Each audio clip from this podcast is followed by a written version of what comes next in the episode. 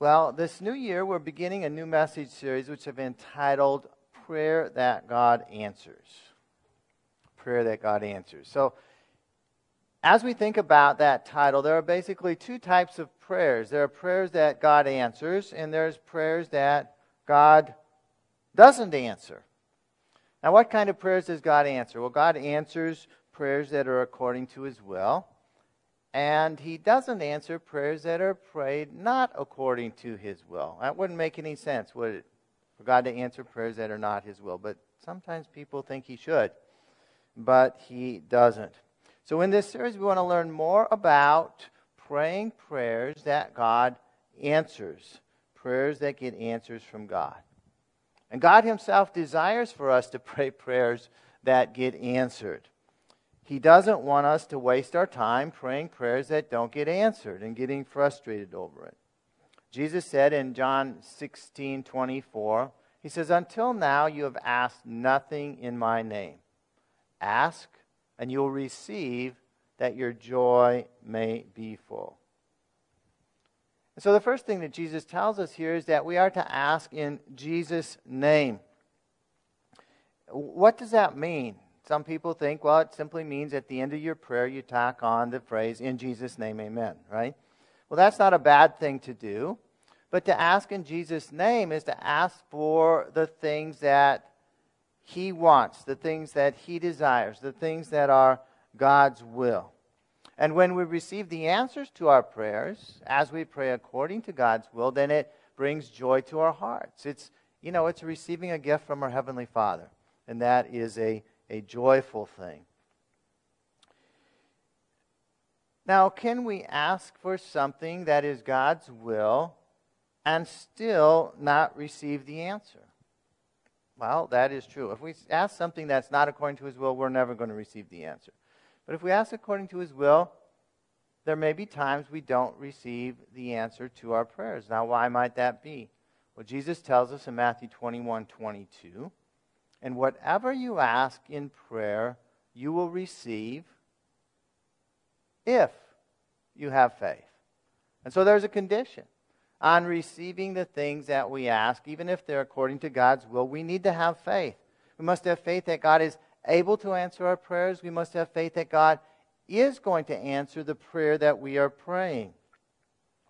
If we don't have faith, even though we're asking in keeping with God's will, then our prayer won't be answered. And so in this series, we're going to learn more about praying prayers that God answers. Not only will that bring joy to our hearts, but it's going to cause God's kingdom to grow. And so today we're going to start off with the message that I've entitled, How to Pray. Like everything else in life of importance, prayer is something we can learn about. Prayer is something that we can grow in. A person can pray poorly and ineffectively, or a person can pray according to God's word, powerful and effective prayers. The difference is not simply in praying the right words or saying it exactly right. The difference between an effective prayer and ineffective prayer is whether the prayer is answered. Prayers that are answered are effective prayers. Prayers that are not answered are not very effective, are they? And so we want to grow, I might say, in our batting average, right? Is when we pray prayers that our average of answered prayers begins to increase, begins to go up.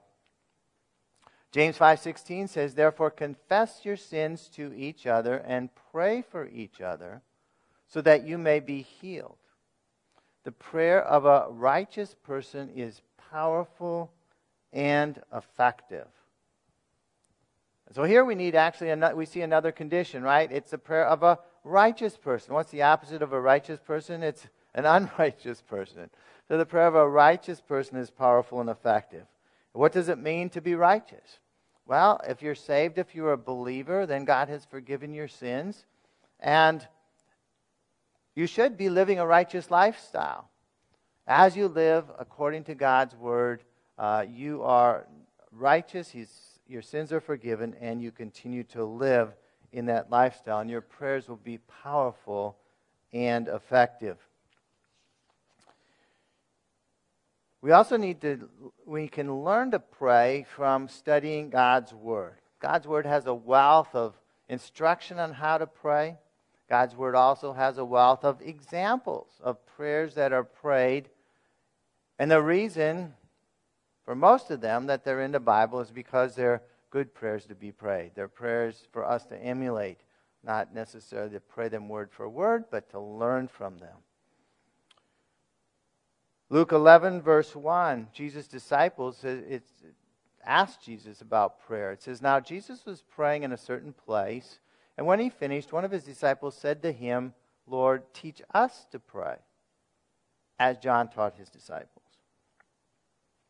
So in this instance, Jesus was praying, and his disciples were listening to him pray. And they thought, you know, we don't really know how to pray. We, we want you to teach us how to pray. And in essence, that was a prayer request uh, done in person, right? They asked Jesus to teach them how to pray. And guess what? Jesus answered that prayer request. It's God's will, it was God's will for his disciples to learn how to pray. And it's God's will for us to learn better how to pray. And so that is a prayer that Jesus will answer. Lord, teach me how to pray. Lord, teach us how to pray. And so this morning I'm going to look at Matthew chapter six to learn some of the things that Jesus taught his disciples about prayer. He talked to them about the content of their prayer, about praying with a, with a proper balance in their prayers. And Jesus taught a lot about prayer. We're just going to concentrate on some of the things that he taught in Matthew chapter six this morning. But in other other verses that we're not going to look at, Jesus taught that prayer, effective prayer, was not just simply a matter of piling up a lot of words. It's not just a matter of counting how many times you pray a prayer and thinking the more times you pray that prayer, the more apt it is to get answered. How should we pray? Well, to answer Jesus' disciples' question, or, well, their question, Lord, teach us how to pray. Will you teach us how to pray? Jesus gave us, gave them, and gave us an example prayer, which we refer to as the Lord's Prayer. Now, this was not a prayer that you might think was a prayer that Jesus prayed. We have no record of him praying this prayer, but it was a prayer he taught his disciples about prayer through it. And Jesus' intention was not for his disciples to recite this prayer verbatim over and over again. It was a pattern prayer. It was a prayer to show us the kind of things that we can pray that will be in keeping with God's Word. It was also a prayer that illustrated for us the balance that we have in prayer, we should have in prayer, of different aspects of prayer that should be part of our prayer life. The most common out-of-balance prayer is one in which we run down a list of all the things we want God to do for us. Now we're going to see that asking God to meet our needs is part of what our prayer life should be, but it's not the only thing. So Jesus taught us to begin our prayers, and there may well be an importance in the order of the Lord's Prayer, with worshiping the Lord. Matthew six, verse nine, pray then like this. This is Jesus' answer to his disciples. Our Father in heaven, hallowed be your name. And so our prayer should begin with lifting up our eyes to God, to focusing on our Heavenly Father, to see him as our Father. And that puts us in the position, if God is our Father, what are we? We are his children.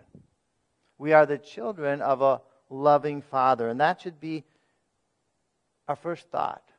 That should be our focus as we pray. In fact, I believe it should be a focus every time we pray.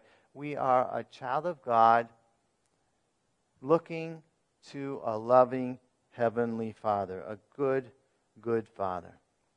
And we pray that his name would be hallowed. Now, that's not a word we use a lot, is it? Uh, what it means is that God and His name should be honored. God should be respected as being holy, that He should be treasured, that He should be loved. And of course, as we pray that prayer, it, it refers to ourselves, that we ought to worship Him, that we ought to hallow His name. And the prayer itself is that, hallowed be your name, may, may your name be hallowed by or honored by other people. May your name be honored across this earth, around the world. We worship Him and we pray that others would worship Him. And so we begin our prayers by looking to God in heaven and worshiping Him, taking our eyes off our problems and looking to God, with whom all things are possible. He is the only one who has the solution to our problems. We're going to get to those in a minute. And next, we agree with God's will. And so we begin our requests, other, other than hallowed be your name is a, a form of a request, that God would be worshipped. We next turn to, in verse ten, your kingdom come, your will be done on earth as it is in heaven. Your will be, God's will be done on earth as it is in heaven. Now, there are basically two types of wills in the world, to really make things very simple. There is God's will, and there is basically, I would say, Satan's will. Those are the two wills that we have, and those two wills are diametrically opposed. Now, we as human beings have a will. We have choices that we make in our lives. But our choices are simply, are we going to align our will with God's will? Or are we going to align our will with Satan's will? Now, oftentimes people think, well, there's all kinds of wills in between and all. Well, not if, if you're not following God's will. You're following what Satan wants you to do. You really only have two choices in life. If you choose to ignore God's will, if you choose to follow your own desires, then you're following the will of the evil one. And that's not we want, what we want to do. So in this prayer, we, we agree, we submit to God's will. Now, God's will is already being perfectly done in one place, in heaven. Why? There's no sin in heaven. There's nothing in heaven contrary to God's will. It is being done perfectly. Perfectly in heaven. And we are to pray that that will that is being done in heaven would come down to this earth, that God's will would be done on earth as it is in heaven. And that's really a pretty audacious prayer, is it not? Because right now, do we see only God's will being done on earth? Not by a long shot, right? In our own lives, do we see only God's will being done? Well, hopefully more than the other will, but we still all have a ways to go, don't we? Now, oftentimes when people pray this prayer, they think of way off in the future when Jesus returns. And I believe there is that aspect to this prayer, that God's will will be done perfectly on earth as it's done in heaven when Jesus returns. And that's our hope. That's our great hope. But this prayer does not just deal with the future. As we see in the ministry of Jesus, it deals with the here and now as well.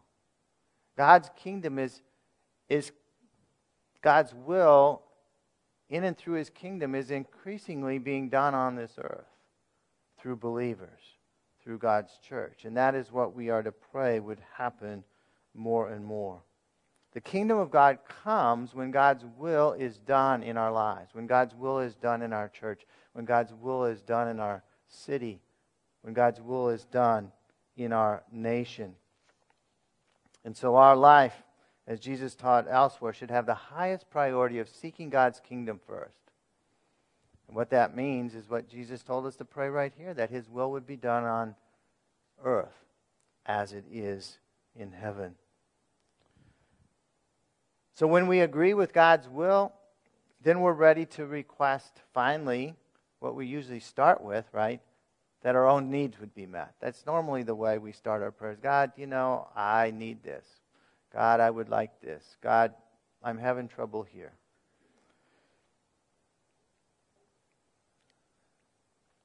Verse eleven, give us this day our daily bread. Six simple words, but there's a lot packed into them. God is the only one who can meet our needs. Our needs are represented here by our daily bread. And that also gives us a, a uh, more than a hint, it gives us an instruction of how often we are to pray. We are to pray at least daily, right? Give us today our daily bread, the things that we need for today. We need to ask God for those things. Spend time with Him daily. And the needs that we ask God to give to us must be things that are in keeping with His will. They ought to be things that will bring His kingdom or His will to be done in our lives as it is being done in heaven. And that eliminates the the wants, the want prayers that we often, so often pray. God, I, re- I really want this, but we usually say, I need this. But we don't really need it, we want it. And if it's not according to God's will, those prayers are not answered and we get frustrated. Now there is one thing we can learn from unanswered prayers. When God says no, it's that we need to realize that that prayer was not according to His will. And so we don't need to ask that again, uh, or at least at that time. It's not according to His will. And so we can learn from prayers that aren't answered. And we can adjust our prayers to better align with God's will. And that brings us to the next aspect of prayer, is confessing our sins. Verse twelve, and forgive us our debts, as we also have forgiven our debtors. So what are our debts? Our debts are sins. They are actions and attitudes that are not according to God's will. And so we ask God to forgive those things on a daily basis, at least. And when we pray for forgiveness, we are not to pray generally, God, just forgive all my sins of today, yesterday, tomorrow. I'm done. I don't have to do it again. No. We need to pray specifically. The things that the Holy Spirit convicts us of, God, please forgive me for, and we fill in the blank. The specific things that God convicts us of. And the point is not to confess the same sin day after day. The, the purpose of God is that we accept God's forgiveness, we repent, we turn away from that sin, and we don't do it again. Or we do it less and less. Now, if you pray and you're having trouble thinking of any sins because you've lived such a perfect life, you might ask God to give you more of a gift of discernment, a gift of conviction. Uh, perhaps some of the things that you think were right, perhaps we're not so right. Or maybe you have selective amnesia about the things you did wrong, uh, and perhaps ask somebody that knows you. Uh, they might, maybe your spouse, and they'll probably be able to tell you some things that you could confess, or a close friend. So there's always things that God wants us to confess, ask for His help, that we can grow closer to Him. Now, this phrase in the Lord's Prayer, there is a part that we tend to forget. And that's the last part of it. Forgive us our debts as we also have forgiven our debtors. Forgive us as we forgive others. Now, you know, for a lot of people, it's like, that doesn't really make sense. Why should how I treat other people have anything to do with how God forgives me? But that's what Jesus says here. And in case we don't truly understand that, Jesus goes on in verse fourteen and fifteen to elaborate what He means by this phrase in the Lord's Prayer. He says, for if you forgive others their trespasses, your heavenly Father will also forgive you. But if you do not forgive others their trespasses, neither will your Father forgive your trespasses. And Jesus makes it very clear that our forgiveness is dependent on us forgiving other people. And so unforgiveness is not an option for a follower of Jesus Christ. We must forgive others in order to be forgiven ourselves. And everything that God wants us to do, He gives us the strength to do. So if God says you need to forgive everybody, then He'll give us the grace to forgive. And when we forgive others, it doesn't mean we're saying, hey, whatever you did was okay. It doesn't mean that there are not consequences to the things that they've done. It doesn't mean we're saying God's going to let you off the hook. It means that we forgive them. We are not going to hold it against them. We're going to let God deal with the situation. And so, as believers, we should never say, I cannot forgive this person. God can help us to forgive. We need to forgive so that we can be forgiven. And finally, we submit to God's protection in verse thirteen.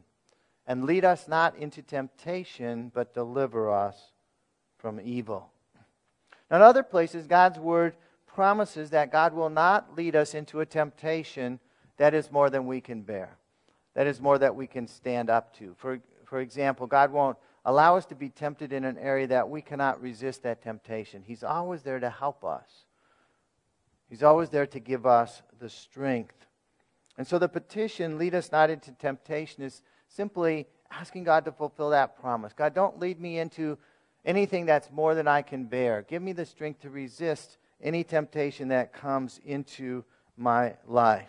Deliver me from evil. Some translations say the evil one. Of course, all temptation comes from Satan, comes from the evil one. And God wants to deliver us from the tactics, from the temptations that each one of us faces, faces from time to time. Well, really faces daily. Jesus himself was tempted by Satan. He taught us how to resist temptation. And how did Jesus do it? Through God's word. He combated the temptations of the evil one through the word of God. And so this request for God's protection follows our confession of sins. As we, if we don't confess our sins, it's it's uh, it's going to be difficult for God to protect us if we've got sin in our lives. But as we confess our sins, as God forgives us, and then He protects us from future temptation. We need protection from God to repeat, uh, to not repeat the sins that we've just confessed. And so the Lord's Prayer gives us an outline, an outline of a balanced prayer, an outline of things that we should be praying on a, at least a daily basis. Worship, agreement with God's will, our request for our needs, confession, and seeking God's protection. And probably most of us have the Lord's Prayer memorized, right? I mean, we probably could say it uh, pretty close, depending on the translation, of course. Different translations have the words slightly differently. And we can use it as an outline in our prayers. Oftentimes, I will pray a phrase in the Lord's Prayer, and then I will fill it in with the things that directly apply to my life. And then I will go to the next phrase. And then I will, you know, we could go through it. We don't have time to go through everything, but, uh, you know, hallowed be your name. I begin to worship God. I begin to praise Him and, and take some time doing that. And then we would go down the next one. Come to the confession of sins. Confess our sins. Then go down to the protection. And as you do that, it's not the only way to pray, but it certainly is a, a good way to pray. And it will be helpful, especially for you, if you tended to only pray one aspect of the Lord's Prayer uh, in your daily prayer before. Learning to pray with proper balance. And next, Jesus teaches us as we go on in the chapter about the practice of fasting. He wants us to fast with proper motives. So oftentimes, and I've done this, I preached a sermon on the Lord's Prayer. This was a kind of a brief summary of the Lord's Prayer today, but we often neglect Jesus' instructions on fasting. And so prayer and fasting go together. They complement one another. Fasting makes prayer more effective and more powerful. Fasting is really somewhat of a forgotten practice to our own detriment. So what is fasting? Well, fasting is simply abstaining from food for a period of time for spiritual purposes, for the purposes of prayer. Fasting was commanded in the Old Testament. As we'll see, it's really commanded by Jesus. It was practiced by Jesus. It was practiced by his disciples. It was practiced in the early church. And it's something that we should do as well. Now, Jesus gave us some instructions about fasting in the verses following the Lord's Prayer. In verse sixteen, he says, "And when you fast, do not look gloomy like the hypocrites, for they disfigure their faces, that their fasting may be seen by others. Truly I say to you, they have received their reward." So early in this, earlier in this chapter, we didn't look at it, but Jesus taught that people ought not to pray for other people's attention. To only pray so other people could hear and you would be seen as a, a righteous person or a holy person because you prayed. That's what many of the people in the the Pharisees did in Jesus' day. And when Jesus began teaching about prayer, in verse five, you can read that on your own in chapter six of Matthew, he began and he said, "And when you pray." Now when Jesus uses that phrase, "and when you pray," that's, that's an implicit command. Uh, he's expecting his disciples to pray. And when you pray, guys, I don't have to tell you to pray. You know, you, you better pray. And when you pray, this is how you do it. Prayer is not an option for a follower of Jesus. And Jesus told, as I said, not to pray for man's attention. Now beginning in verse sixteen, Jesus turns his attention to fasting. And how does he begin? He says, "And when you fast." That's another implicit instruction, implicit command. He's expecting his disciples to fast. And when they fast, they ought to do it this way. And so fasting is something I believe that every believer should do in conjunction with their prayer. Fasting is not to be done to receive man's attention, to impress other people. How, how is it to be done? We are to fast for God's reward. Verse seventeen.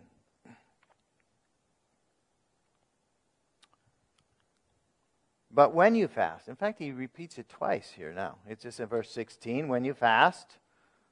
And he repeats it again in verse seventeen. "But when you fast, anoint your head and wash your face, that your fasting may not be seen by others, but by your Father who is in secret.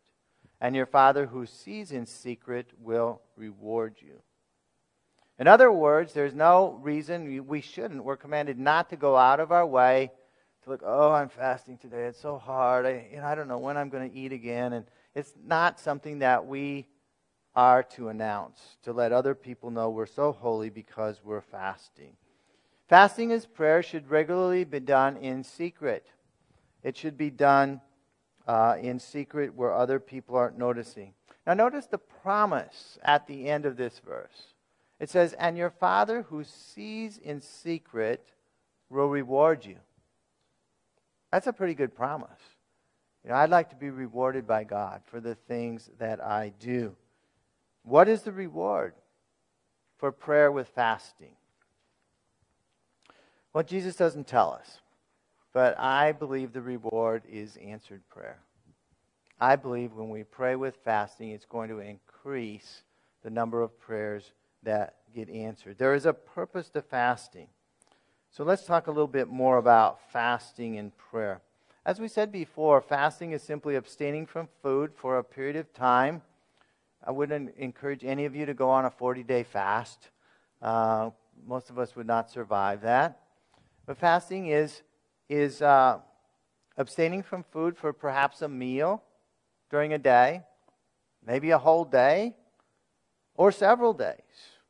God will direct you what He wants you to do. The purpose of fasting is to humble yourself. If you fasted before, what happens when you fast? Number one, you feel hungry, right?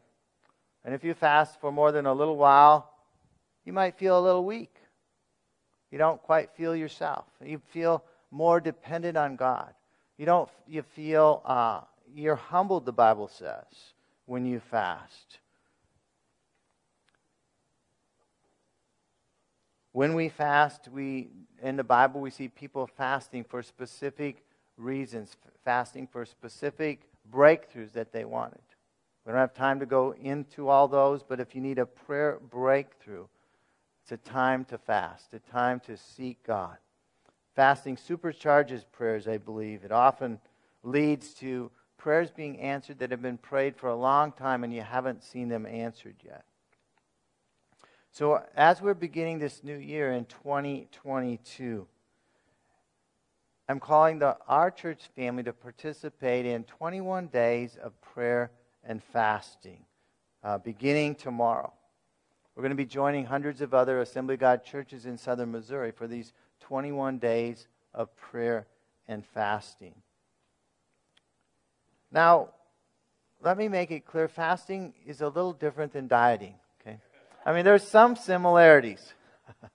Not eating, right? Not eating so much. But fasting is when you fast, you want to take time to pray. It's fasting and prayer.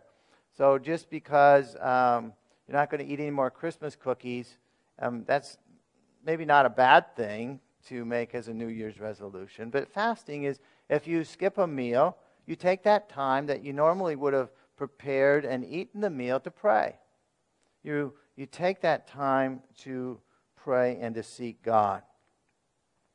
As you are hungry, it's not a bad thing. It humbles you, increases your awareness of God, increases your dependence on God. And so I'm not going to tell you what you should fast. You need to ask God. You need to look at your own physical condition or any medical conditions you might have, whatever. But uh, I believe there's a way that you can fast in a way that's pleasing to God and is going to help you uh, in your prayer life. So what are our goals in these twenty-one days of prayer and fasting beginning tomorrow? Our first goal as individuals and as a church family, I believe, is to grow closer to God. We want to grow closer to God in this year than we were last year. And prayer and fasting can help with that. I would describe that goal as personal and church revival. Our prayers would be that God would, would stir up and revive His presence in our lives, that we would grow closer to Him, that our church would grow closer to Him. Our second goal is that God would use us to bring revival to other people, to our relatives, to our workmates, to our neighbors, to the city of Saint Louis, that God would bring revival in us and bring revival through us. To help us focus on our prayers, uh, our prayer and fasting in these twenty-one days, we'll be sending out a daily guide via email uh, beginning tomorrow. And it will have a, a short um, teaching about prayer and fasting with some scriptures that will help you each and every day to focus on what God has for you that day. And so if you're a, a regular attender and we have your email, you should begin receiving your first email tomorrow around eight a.m. if everything works, if technology works properly. If, uh, if we don't have your email, uh, you can text uh, the word twenty-one days to our number. And this is all in your bulletin, uh, six three six, four four two, zero two one zero. It's in your bulletin as well. Uh, if It's not going to hurt if you're not sure if we have it or not. You won't get it twice if things work right. uh, you only get it once, so it's not going to hurt. But um, if you're a regular attender and we have your email, you should receive it. If you don't receive an email tomorrow, then um, you we probably there's a, a glitch and uh, you, you'll need to sign up. So whenever you sign up, the... the um, If somebody signs up later, uh, the, the whole sequence will start from the day they sign up. Uh, so anyhow, don't want to get into all the details of that. But I believe that as we begin this new year, twenty twenty-two, for these twenty-one days, so we set that time aside for prayer and fasting, seeking God in a special way during these next three weeks, that God is going to honor that. we have the promise of Jesus. As we fast, what God is going to reward that. That's a good thing. God is going to reward each one of us. God is going to reward our church family. God's going to work miracles in your life. God's going to make work miracles in your family. God's going to work miracles in our church. And I believe God's going to work miracles in our city. Now, clearly, we're not the only church that's going to be praying and fasting. So that's a good thing. So we're joining with other believers that are praying and fasting as we come into this new year in our city, in our state. So I really can't wait to see what God's going to do as we seek His kingdom first. And so God wants us to learn to pray powerful and effective prayers. He wants our prayer batting average of answered prayers to increase. So today we've looked at some of Jesus' teaching on prayer. Uh, prayer is not just a matter of saying the right words. We must have a proper heart attitude behind our prayers. We are... We are prayer is building a relationship with our Heavenly Father. We're going to be talking uh, in future messages about, well, in fact, next message, about hearing God speak to us. So it's not just a one-way thing. Uh, it's a two-way thing in which we hear from God and we pray back to Him the things that we hear from Him. And, of course, we hear from Him from His Word, and hopefully we've heard from His Word this morning. That's going to help us pray more powerful and effective prayers. prayers as we build our relationship with Him. And I believe that as we follow Jesus' instructions, when you pray, when you fast, as we begin that in this year twenty twenty-two, that God is going to reward that. He's going to honor that. And we're doing that seeking His kingdom first. Seeking His kingdom first for our lives, for our families, for our church, for our city. And as we pray for revival, God's kingdom to come, that's what revival is. God's will to be done on earth as it is in heaven. We're going to see miracles happen that we wouldn't have seen if we hadn't prayed. I believe that with all of my heart.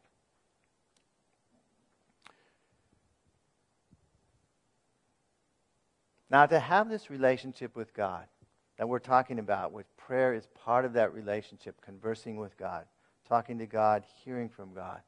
To have a relationship with God, we need to uh, to enter into that relationship. We need to do three things. If you're watching online, you've not made a relationship, or not in a relationship with Jesus Christ, to have that relationship, you need to admit that you've sinned, that you've done wrong things, that God's will is has not been done in your life as it is in heaven.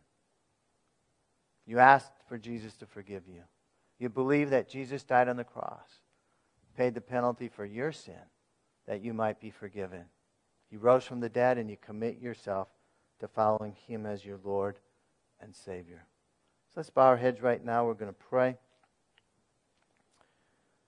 And at the beginning of this new year of twenty twenty-two, it would not be a, a bad thing to, for all of us to recommit our lives to Jesus Christ. So whether you're praying for the first time or recommitting your life, let's pray together. Father, today, I admit that I've sinned. I've done wrong things. I've gone my own way. Things in my life that are not according to your will. I ask for your forgiveness. I believe that Jesus died on the cross that my sins might be forgiven. Come into my life. I believe in you. I believe you rose from the dead and alive to, are alive today, and I commit myself to following you as my Lord and Savior. Father, this morning we thank you for what you've taught us through your word about prayer. And we commit ourselves to learning, to growing, to pray more effectively and more powerfully in twenty twenty-two than we did in twenty twenty-one. We asked that you would help us to pray with proper balance, that you'd help us to pray every aspect of the things that you've taught us to pray. May we pray according to your will. We, may we pray that your kingdom would come and your will would be done in our lives, in our church, in our families, in our city, as it is in heaven. And as we pray, may we pray it with faith, believing that as we pray, things are happening, that you are moving, Father, we ask that you forgive us for neglecting to fast when we pray. And God, we pray that you'd help each one of us during these twenty-one days to put into practice the things that you've taught your disciples and you are teaching us to do. We look forward to what you're doing in our lives as we learn to pray your way. It's in Jesus' name that we pray. Amen.